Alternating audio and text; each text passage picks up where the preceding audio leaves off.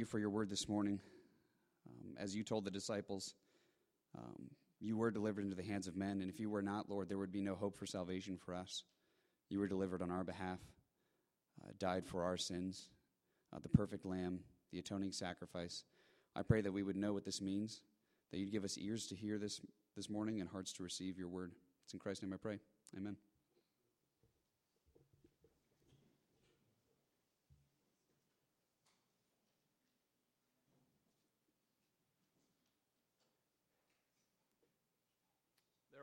Things taking place in this text this morning. Uh, so many, indeed, that I won't be able to get to each and every one of them. We would be lost in so many rabbit trails at different points in time. But I do want to track what I hope to be the big picture of the text, or perhaps address the most pressing question that the text presents to us. There is significantly some movement here that I do want to note for you from the transfiguration perspective. We move into this demonic episode. There's lots to be told there about the significance of how these stories pair together. If we look at Mark and Matthew as well as Luke, each one puts these texts side by side. It's, yes, we could say, well, that's simply chronological, right? So this episode into this episode. But it is more than that. And we have the benefit of seeing that as they structure their gospel narratives. They're also, even by the structuring of the narratives, telling us theological truth. They're trying to drive us to ask the right questions, notice the right movements, and recognize how the scenes are changing and promoting questions and giving answers. So the point is, this episode isn't simply the next random event that occurred in chronology of events. But rather, what we're recognizing is these two stories, as Mark testifies, Matthew testifies, and Luke testifies, these stories belong together. The transfiguration purposely flows into the story of the demon possessed young man. So, as we look at these two texts, we're going to kind of build a bridge between them because there is a bridge there to be built. Again, I'm pressing maybe the original audience right then and there, those who were on that hillside, maybe didn't, right, make the right connections between transfiguration of what just transpired and now this demon possessed episode. But we, as those who's possessed these texts, have the advantage of being able to see exactly how these two stories or episodes belong together significantly and theologically. As we come to our text then this morning, there are a couple of contrasts that I want to use as the way we work through the text. The first of our two contrasts, as we look at the text of Transfiguration, and now we're moving into another episode of the demon possessed boy. The very first of our two contrasts that help us understand the text is number one, a contrast of geography there is a contrast for you and I that is meant to be noticed, read, and understood, and that is a contrast of the geography. Notice in verse 37 how it gets started. Again, these stories belong together, and we're tracking to exactly see how. Verse 37 On the next day, when they had come down from the mountain. Now, notice right away the, the, the flow or movement of the text is leaving what is considered by everybody to be a mountaintop experience right? So, now, now we're looking at that that would be the quintessential mountaintop experience. Whether we're joining back with moses back when at sinai he's receiving the commandments of the lord and his show me your glory and that mountaintop experience. And now, as we would just simply colloquial say, wow, that's like a mountaintop experience. Or we come here with Christ in the Transfiguration and Peter, James, and John, and they had what we would say, by all accounts, absolutely is a mountaintop experience. So now there is movement in the text away from this mountaintop and all that that implies, of which we dealt with last week, the beauty of this heavenly light inexpressibly flowing and emanating from our Lord. And Peter, James, and John seeing Moses and Elijah and hearing the voice of God. What was the summary there of that mountaintop experience? Or, in other words, what does the mountaintop experience, um, what is at its center? What was it all about? And certainly, as Peter, James, and John would recognize, we were in the presence of God. We were there. Remember, the clouds surrounded them. They heard the voice of God on that mountaintop experience. They saw Moses and Elijah. They saw the heavenly light emanating from the Lord. This is that mountaintop. It has the import or the symbolism with it of the presence of God. That's what the mountaintop experience was about. So now we as readers track that summary of transfiguration and we see the presence of God is what the beauty of the transfiguration was about. The future coming of the glory of Christ to rule and to reign. They heard and were in the presence of God. Now, significantly so, a contrast is at work geographically. They're coming down from that mountaintop. And in more ways than just geography, or just because that was the only place to go, we're already up here, the only way to go is down.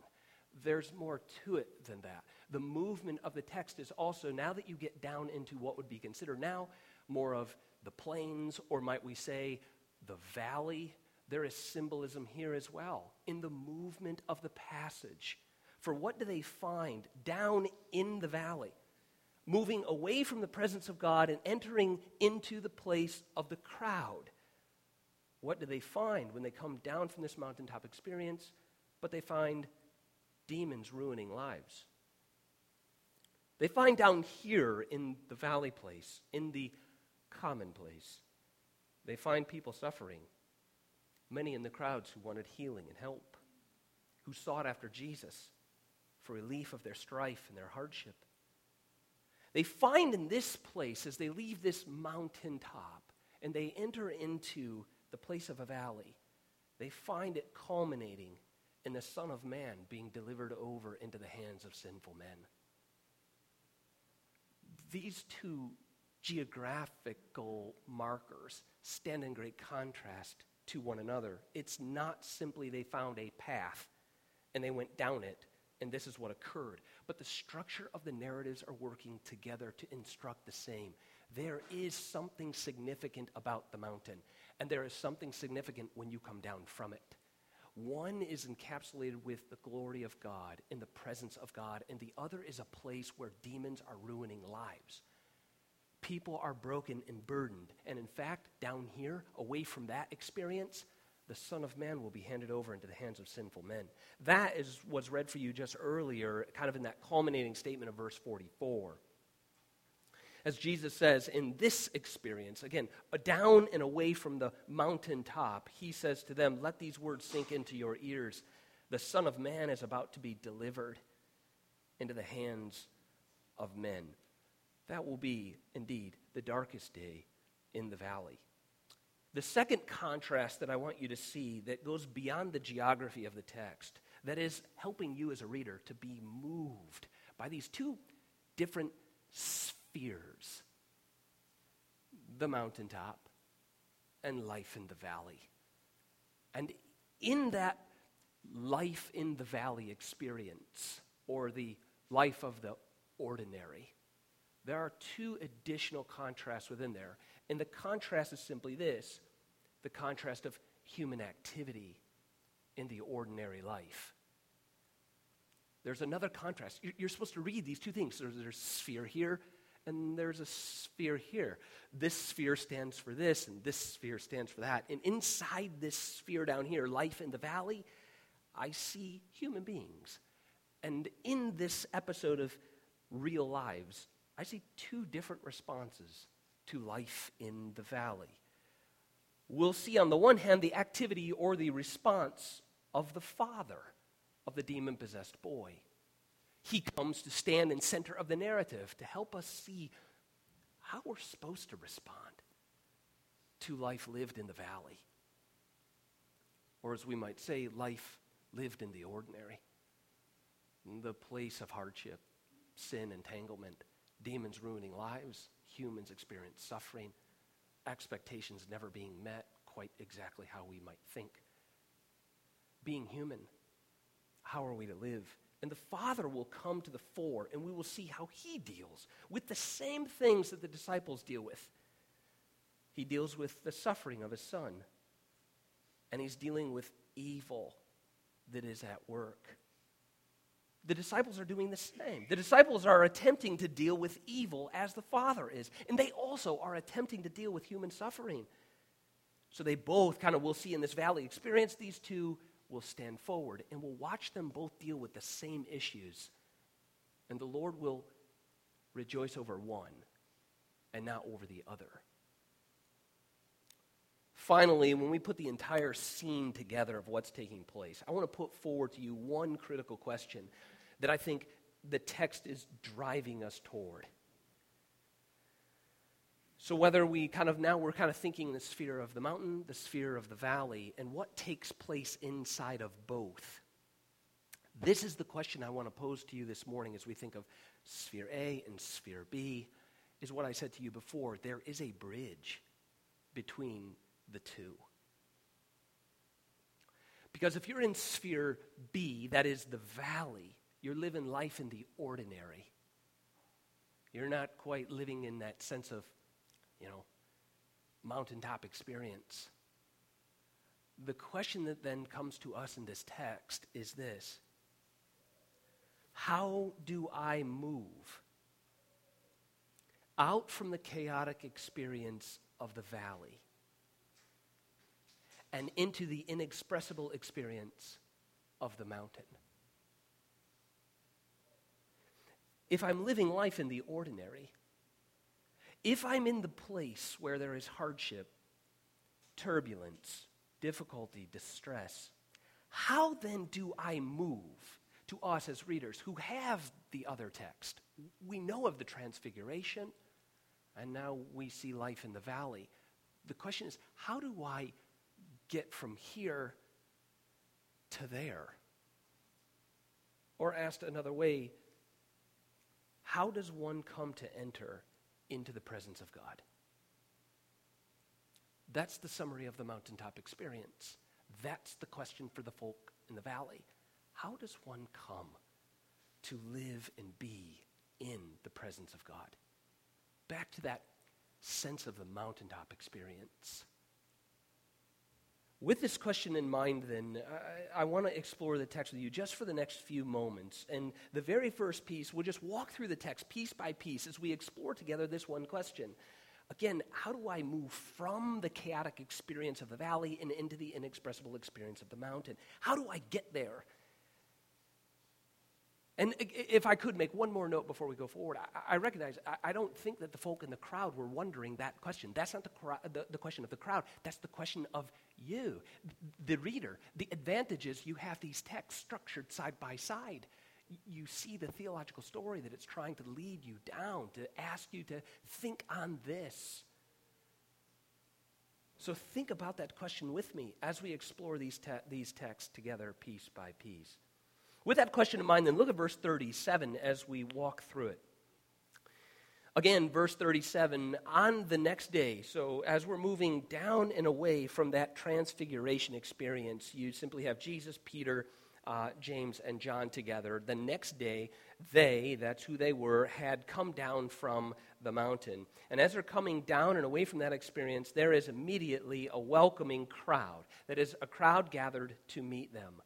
I do want to do a little bit of jumping back and forth. You don't have to turn to these texts. If, if you want to jot them down, that's fine. But I'll be jumping in and out of the text because Matthew, Mark, and Luke are all telling the same story in the same sequence, and they each one of them adds a certain flavor or flair to them to help us understand more details. And if you put each one together, we can kind of get a fuller picture of what's exactly taking place here. So I'll, for your sake, and the issue of identity of the crowd and the scene in the valley, I want to consider Mark 9, 14 through 15 because Mark fills out the scene in the approach a little bit clearer and, and, a little bit fuller as to just how chaotic the scene was when uh, Jesus, um, James, uh, Peter, and John uh, arrive in the ordinary. Mark 9 14, 15 says this, and when they came, that, that is the, the folk that I just um, said, Jesus and the three disciples, when they came to the disciples, they saw a great crowd with them and scribes arguing with them. Mark reports that then Jesus asked them, What are you arguing about? Now, so it, it, Luke just simply shortcuts it and moves us straight into the fact that there was a crowd there who came to meet them. But Mark fills in, it wasn't that smooth. There was a debate that was raging. And it was raging between the crowds, uh, the disciples, and the scribes. And as this chaotic scene is erupting, our Lord steps into it and says, What is the argument all about? What's taking place here? And that's when we move in our text to verse 38, and the Father steps forward to give a clear explanation of what exactly is taking place. Many voices, many people, many arguments. And we hear the answer being told to us by the Father. He comes forward. Now, again, a great crowd is there, noted by Luke. And behold, a single man from the crowd cried out, Teacher, I beg you to look at my son, for he is my only child. And then drop down to verse 40, and you see, and I begged your disciples to cast it out. He describes the demon earlier in verse 39. But the argument ensues because of verse 40. I begged your disciples to cast it out, but they could not. So, what is the debate raging in the valley in the experience of Jesus, Peter, James, and John? It is this chaotic and intense scene between the disciples and an escalating argument with the scribes, who you know are kind of the legal theologians of the time. They're arguing, and it's getting ramped up, and it's getting louder and more intense regarding the disciples' failed attempt at an exorcism. That's what the battle is over. Verse 40 I begged your disciples to cast it out. And, and again, we'll look at the Father more clearly in just a moment. But the response that creates the debate is from the Father, where he says, But they could not. That's the argument. That's the scene of life in the valley. It is a place, again, where immediately we realize we're back in the ordinary. There are demons here that are ruining this young boy's life. Here we have a great crowd and expectation that the Lord would heal and help and take away their suffering. And we have a debate that is raging over who has the authority and how to cast out demons. Now, as we move through the story now and we understand there's contrasting spheres, and one is now going to begin graphically detailing what life is like in the ordinary. And then the spotlight's going to draw in on how do you live then in the ordinary? There is one way, and there is one way not to live in the ordinary. And the text is going to drive us toward that piece by piece. And now the exorcism itself stands at the center of the text. This is what our Lord says. What is the commotion all about? My son. I brought him to the disciples to cast out the demon, and they couldn't. And then you can almost see the scene, can't you? The scribes and the Pharisees standing out, shouting out, We know why they can't.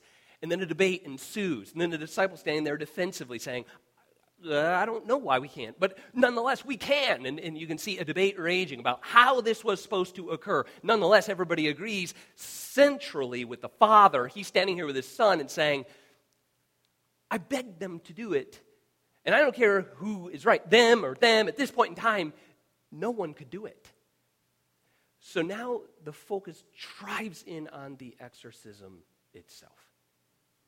This will be the vehicle that our Lord, in great compassion and brilliance, drives home life in the valley and how it's supposed to be lived.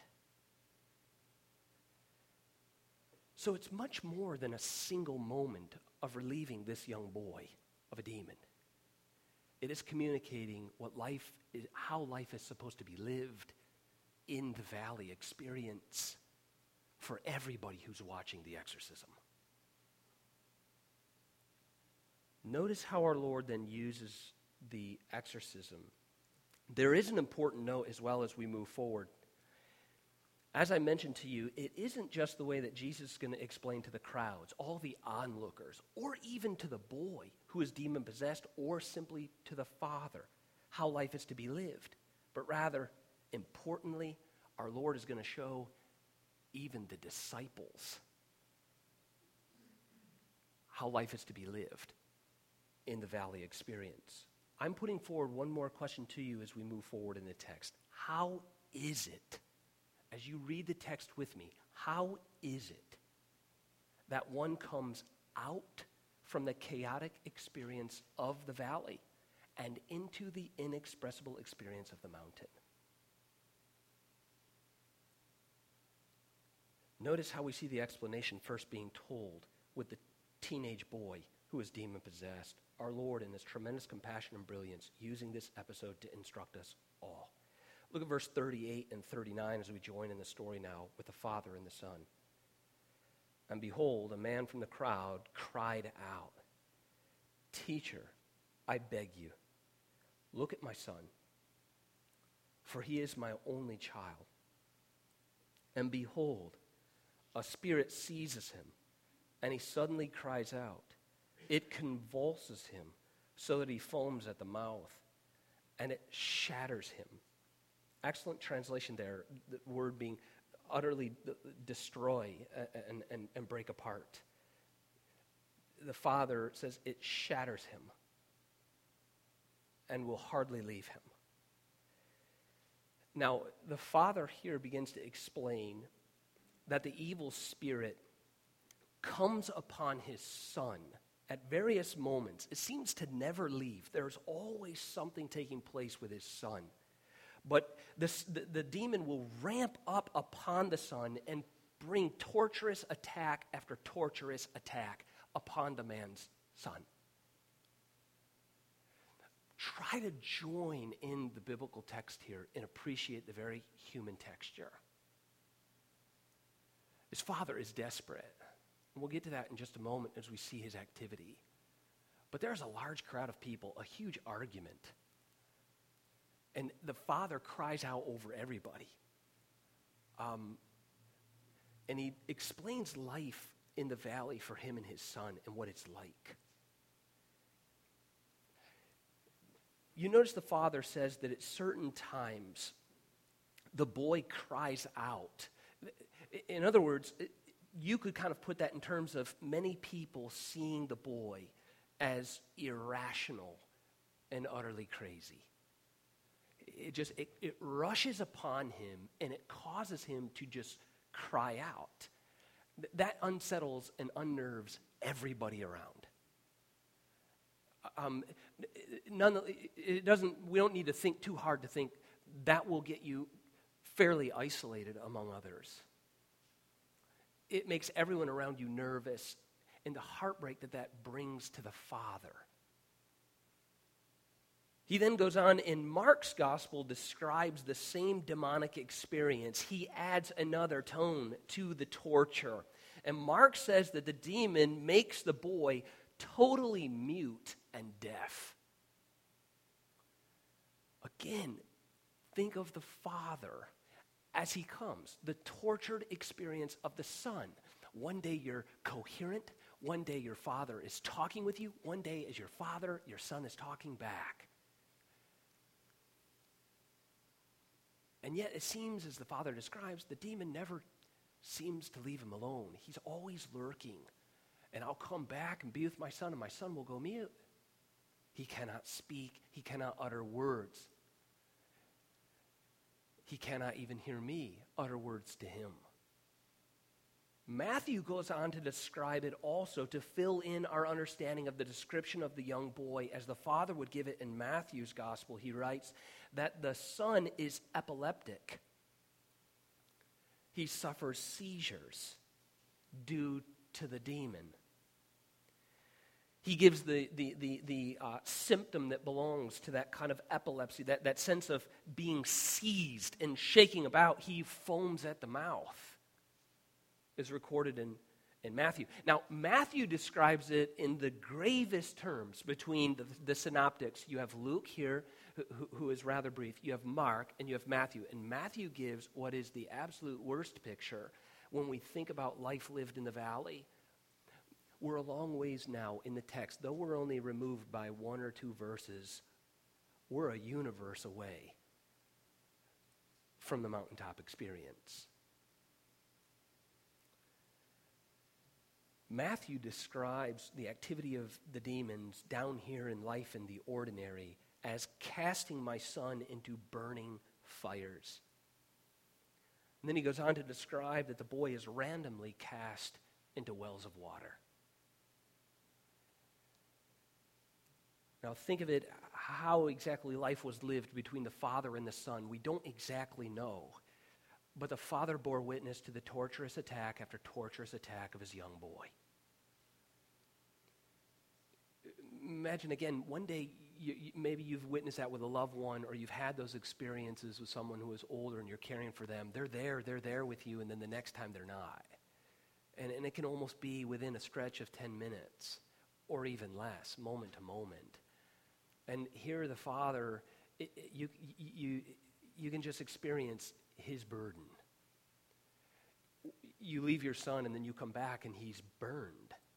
What happened? And someone tells you he was thrown into the fire of his own volition. He cast himself into the fire and is burned. The Father is utterly broken here, and the desperation pours through the text.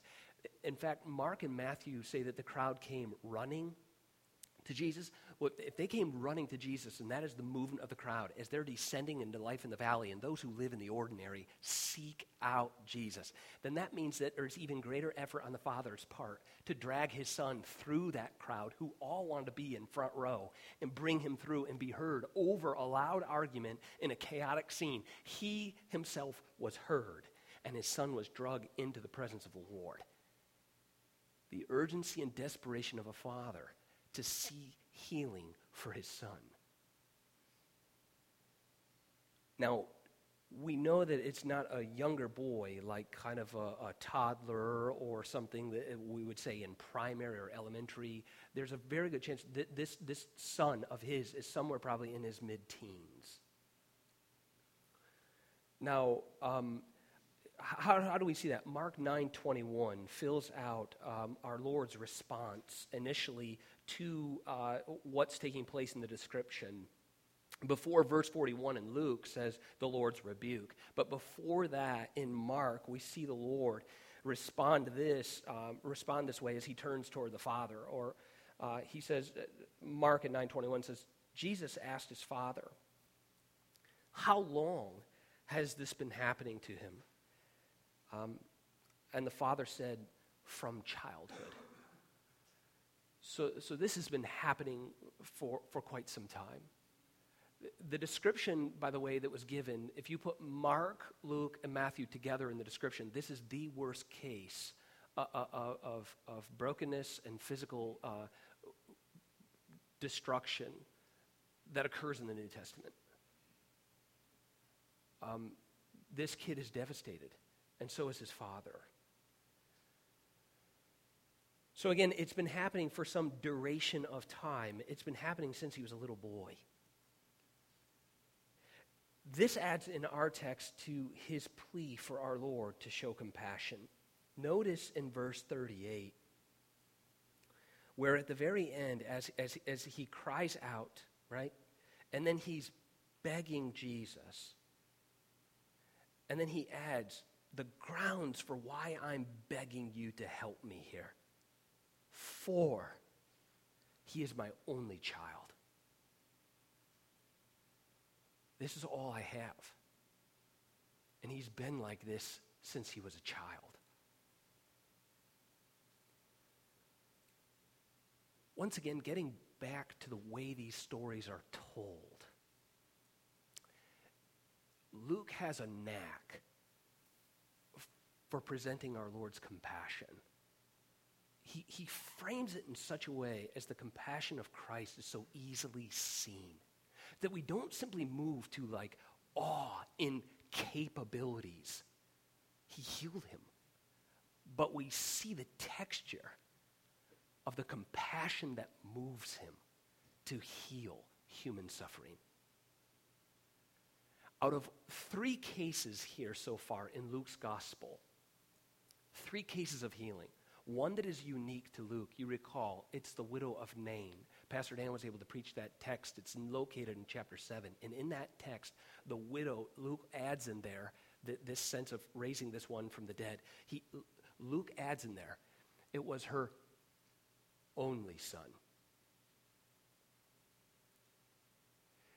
Then, then you move from, the, there's two more healings that take place in Luke. There was, there was, in case I forget, there's the daughter of Jairus. You recall that what we looked at even last week, the raising of the young teenage girl. Um, th- that story is shared between Luke, Matthew, and Mark. And Luke is the only one to note it was his only daughter. And here as well, in the same parallel situation of the demon possessed individual, Luke is the only one to note that the father made a remark about him being his only child. There is no reason to include that statement and to note it so carefully each and every miracle, but to display the compassion that our Lord shows toward this man's family. It is all I have. In fact, Mark, in his story in verse 22, depicts the father coming to Jesus, and the father says, quote, have compassion on us. And then he goes on to say, and help us. Do you, do you see the picture? it isn't the father bringing the son that he kind of doesn't care for. He sees it in solidarity that I've been living like this with my only child for years. Have compassion on who? Us. Help us. I come and I care for him every day. I'm with him. I love him. But sometimes I can't even hear him. Sometimes he can't hear me. Sometimes I find him totally broken and shattered. This demon picks him and shatters him. Come and have compassion, not just on him, but, but, but we're the same in this experience in life in the valley. Have compassion on us and help us. Look further at the Father's desperation as it builds through the text as our Lord so compassionate so compassionately looks upon him. Look at verse 40 as we describe the Father's exhaustion.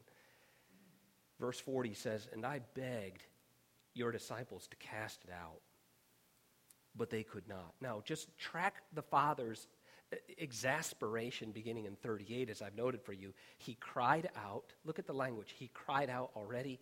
Then he says, I beg. Then he explains, It's all I have. And then he says, This, how I'm speaking to you, in verse 40, he says, How I'm speaking to you is how I spoke to your disciples. I begged them before I begged you. Please cast this demon out. Now, the reason for the Father's added exhaustion by the time he sees Jesus coming down from the mountain is because he had already, as he says in verse 40, taken him to your disciples. I've already taken him to them, and they could do nothing for him. Now, if you look up in verse, um, verse uh, chapter 9, verse 1, earlier, you remember this text that we looked at quite some time ago, but notice should the Father have had the rightful expectation that the disciples could have acted? Because that sends the spotlight on the contrasting behaviors of the Father and the disciples. Is this unfair, in other words, that the Father is indicting the disciples? Or indeed, should the disciples be ashamed? Well, look earlier in the text of chapter 9, and he called the 12 together and he gave them power and authority over all demons and to cure diseases. Now, by the time you get down into verse 7 of chapter 9, now Herod the Tetrarch heard about all that was happening. and he was perplexed. So, in other words, the apostles in the power of the Lord, through faith, were acting to cast out demons and heal people's ailments. This rumor mill was spreading, clearly to where the text notes even Herod himself had heard about what was being spread throughout the villages about the power of Christ fleshed out in the ministry of the disciples. He was perplexed by it. So, the father in this episode, as he comes forward with his desperate plea and his son, he says, I'm begging you to heal them. I've begged them before you got here, and they could not. You see, he had the right and fair expectation that the disciples could have done it. And there is a problem here. That, of course, perhaps is the argumentation that the scribes are using against the disciples, and then the disciples defending themselves. Thus, there's an eruption in the crowd, and a great debate ensues, to where our Lord shows up and says, What's going on here? I begged your disciples to help them, and they couldn't. This is what draws our attention then to the question of the disciples why couldn't they? When you're facing life in the valley, or you're facing life in the ordinary, where we all exist, how are you supposed to act? How are you supposed to live in the ordinary? This is the question that's now posed to the disciples as our Lord turns to them, and you notice his response to their inability. Verse 41. Jesus answered them, O faithless. That, that, that's the key word of the text. O faithless and twisted generation. How long am I to be with you and put up with you? And he turns to the father and says, Bring your son over here to me. You see, Jesus rebukes not the crowd that's looking on, not the father, but the disciples.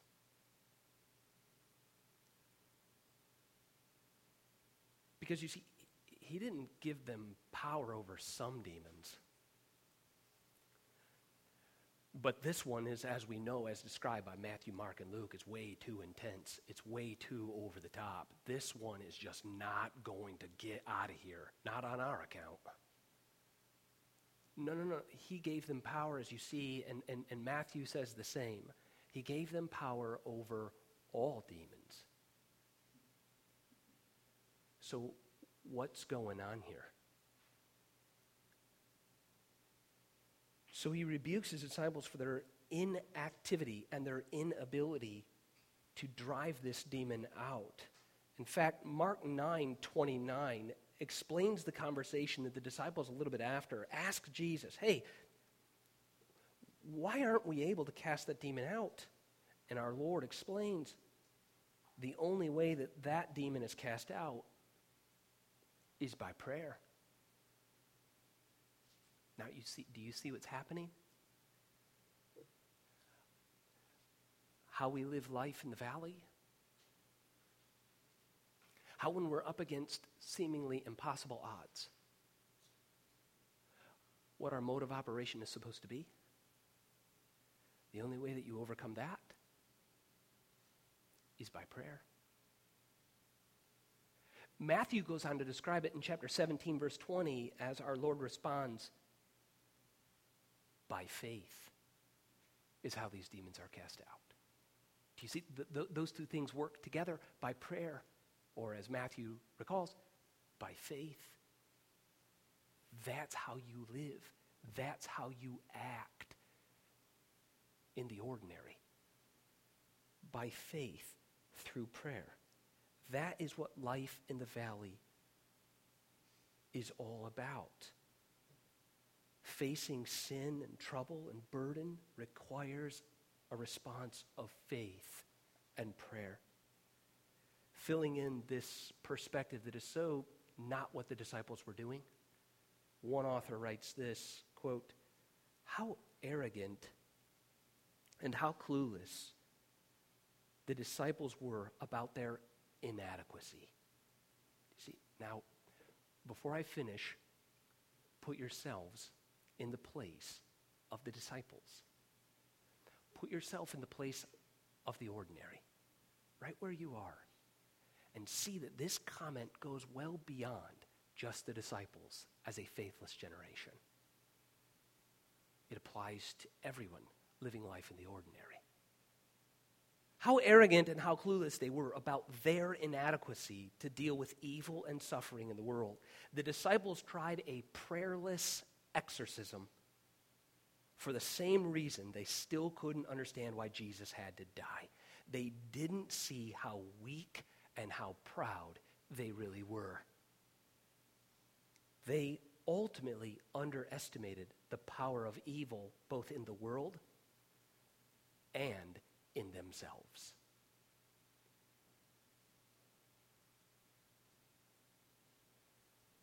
But in great contrast, we see life lived in the ordinary through the eyes of the Father.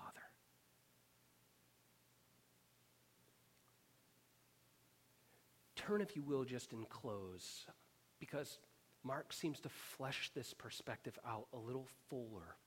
Turn, if you would, in close to Mark 9 where we can see the whole story in great contrast as the spotlight is turned upon the Father, in contrast to the disciples as those of a twisted and faithless perspective.